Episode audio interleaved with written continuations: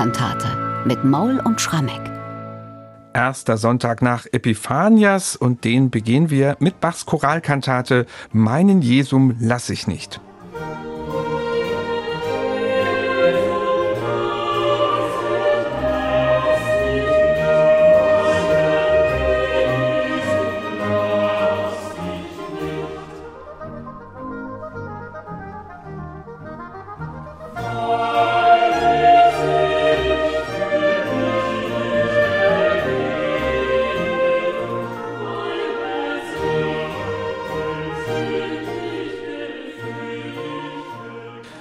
Soweit schon mal der Eingangschor. Naja, die Gottesdienstbesucher in Leipzig, die haben ja unmittelbar vor dieser Kantate damals in Leipzig das Evangelium gehört. Und da wurde erzählt vom zwölfjährigen Jesus, der von seinen Eltern während einer Pilgerreise drei Tage lang in Jerusalem gesucht wird und schließlich im Tempel unter den Gelehrten wiedergefunden wird. Bach und sein Librettist haben im Choralkantatenjahrgang dafür das Lied Meinen Jesum lasse ich nicht ausgewählt. Michael, wo kommt dieser Choral her und wie passt der zum Evangelium? Ja, der Choral, der hat eine lange sächsische Geschichte. Der stammt von Christian Keimann, der war Rektor am Zittauer Gymnasium. Im Jahr 1658 hat er ihn gedichtet, übrigens auf den Tod des sächsischen Chorfürsten Johann Georg I., der im Jahr zuvor verstorben war. Und das Thema dieses Chorals ist Angst und Verlusterfahrung. Und das passt natürlich insofern ganz hervorragend zum Evangeliumstext, also dieser Geschichte um den jugendlichen Jesus im Tempel, der da seinen Eltern abhanden kommt, dahingehend, als es hier eben auch darum geht, und das ist jetzt auch die Übertragung, die dann der Mr. X, also unser Kantatendichter, genutzt hat, um aus dem Choral ein Kantatenlibretto zu machen.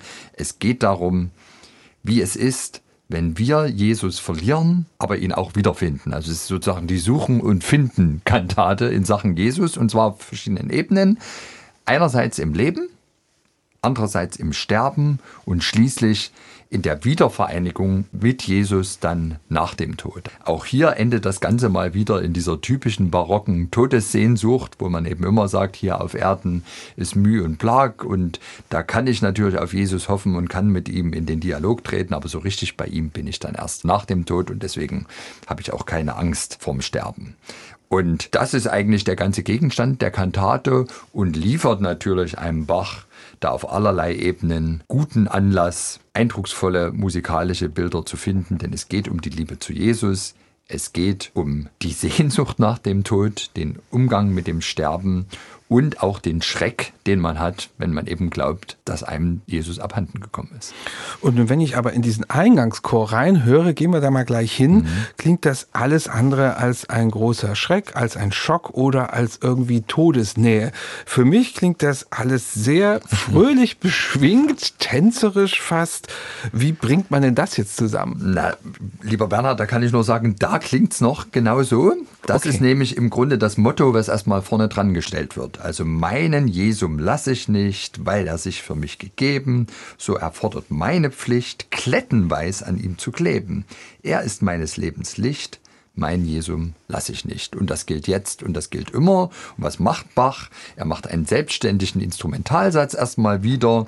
Der ist menuettartig, also das hat wirklich einen Tanzcharakter. Es ist zugleich ein verkapptes Oboenkonzert, weil immer mal die Oboe sich wirklich herausschält aus dem großen Orchestersatz mit Soloabschnitten. Also die ist der eigentliche Star, würde ich sagen.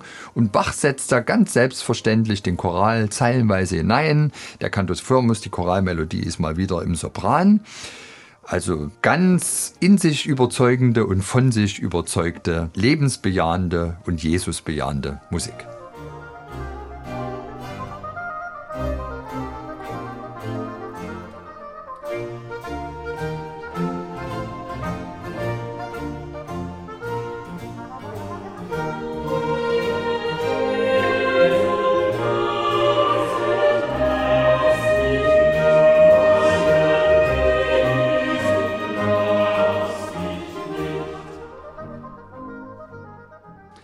Es gibt aber einen ganz besonderen Moment, denn wenn es nämlich plötzlich heißt, so erfordert meine Pflicht, klettenweis an ihm zu kleben. Schönes da, Bild übrigens. Klettenweis, genau. Ja. Und, und natürlich hat Bach dieses Bild sofort erkannt und muss dann in seiner Komponierstube wahrscheinlich überlegt haben, klettenweis an ihm zu kleben, wie kriege ich das in die Noten?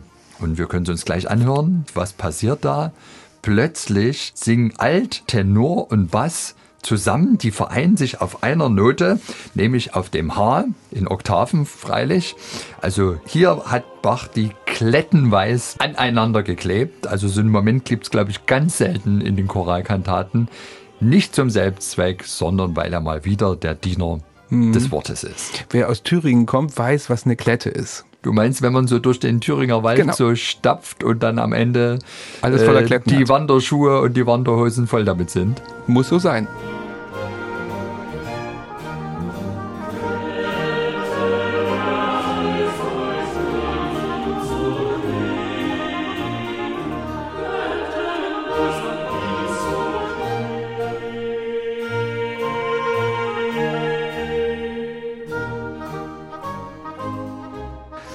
So, das war die Stelle mit den Kletten aus dem Eingangschor der Kantate Meinen Jesum lasse ich nicht zum ersten Sonntag nach Epiphanias.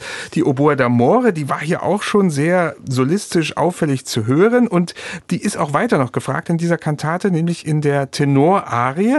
Da klingt's aber dann schon wirklich nicht mehr ganz so lustig. Nee, also da wird hochdramatische Musik, ja. Sie ist wieder das Soloinstrument begleitet von den Streichern. Für mich klingt es aber fast so, als ob die Streicher hier wie so eine Art Schlagwerk, Schlagzeug, Rhythmus präsentieren. Der Text ist hochdramatisch und erklärt sofort, warum Bach das macht.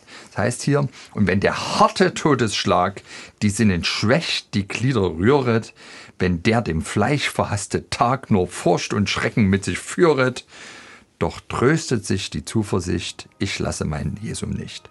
Aber der erste Teil, wo wirklich von diesem Todesschlag die Rede ist, ist nicht die Oboe der Todesschlag, sondern das ist eigentlich die Seele, die das ertragen muss. Aber die Streicher, die verbreiten Furcht und Schrecken, genau die Furcht und den Schrecken, von dem im Text die Rede ist. Also ganz überzeugende Klangrede wieder.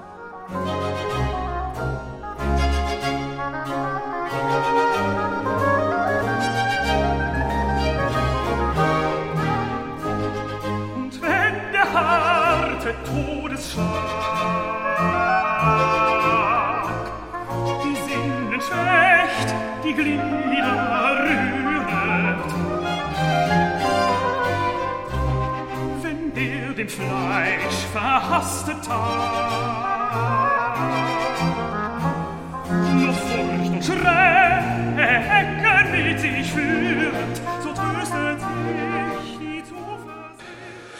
Nach dieser Tenorarie gibt es dann noch ein Duett zwischen Sopran und Alt und da richtet sich dann wirklich der Blick weg vom Irdischen und das klingt dann nicht mehr so dramatisch. Nein, Jetzt wird die Perspektive gewechselt. Ich glaube, die Seele ist im Himmel und blickt jetzt mit Genugtuung aber auch mit ein bisschen, ich würde mal sagen, Spott Richtung Erde zurück. Mhm. Also der Text ist schon in Erdenbashing. Also wenn man da liest, entziehe dich eilends mein Herze der Welt, du findest im Himmel dein wahres Vergnügen. Mhm. Wenn künftig dein Auge den Heiland erblickt, so wird erst dein sehnendes Herze erquickt, so wird es in Jesu zufriedengestellt. Also dort ist es dann gut, aber von der Erde, da wollen wir uns also wirklich eilends entziehen.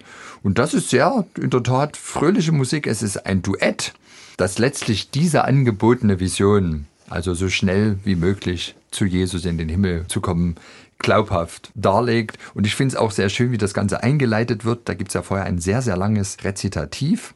Und da heißt es am Schluss, Allein mein Geist sieht gläubig auf und an den Ort, wo Glaub und Hoffnung prang, äh, wo ich nach vollbrachtem Lauf dich Jesu ewig soll umfangen. Und dieser vollbrachte Lauf, der wird natürlich von Bach wieder mit einem ganz wirkungsvollen Koloratorenlauf verbunden, bringt da schon mal Rhythmus und Fröhlichkeit hinein und auf die setzen sich dann die beiden Sänger, Sopran und Alt, drauf und machen uns so eine Vision von all den Schönheiten, die wir hoffentlich irgendwann mal im Himmel erleben werden.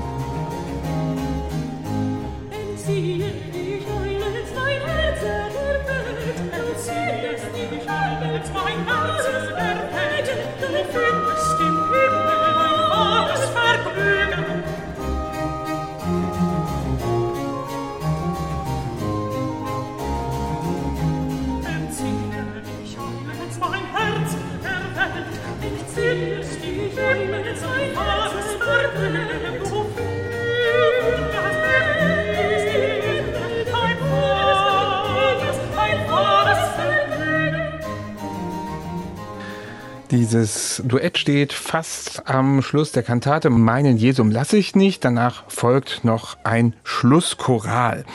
Wenn wir einen Strich hier drunter setzen, dann kann man sagen, es ist eine Choralkantate natürlich nach dem üblichen Muster. Die meisten haben diese sechs Teile wie diese Kantate auch.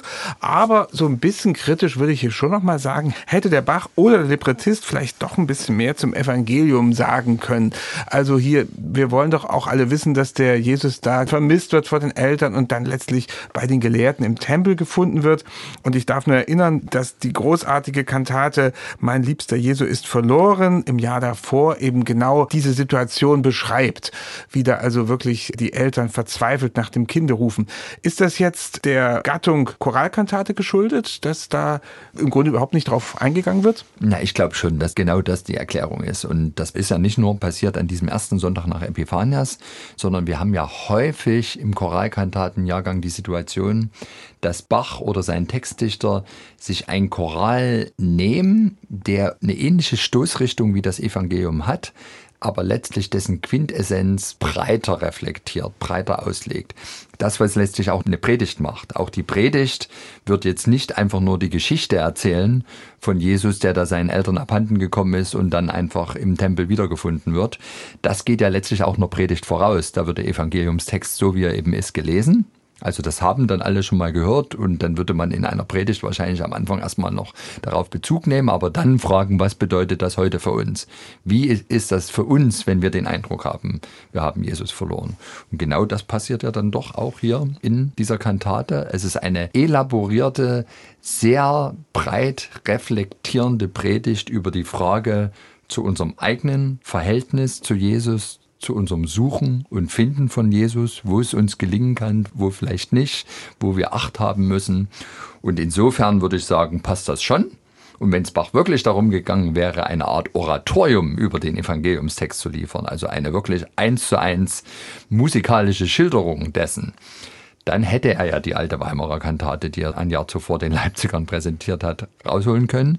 Nur gab es wahrscheinlich, und mir fällt auch tatsächlich jetzt direkt nichts ein, offenbar keinen Choral, der praktisch die Geschichte in sich so genau erzählt. Aber das war auch gar nicht nötig, weil ja der Text eigentlich vorher verlesen wurde als Evangelium.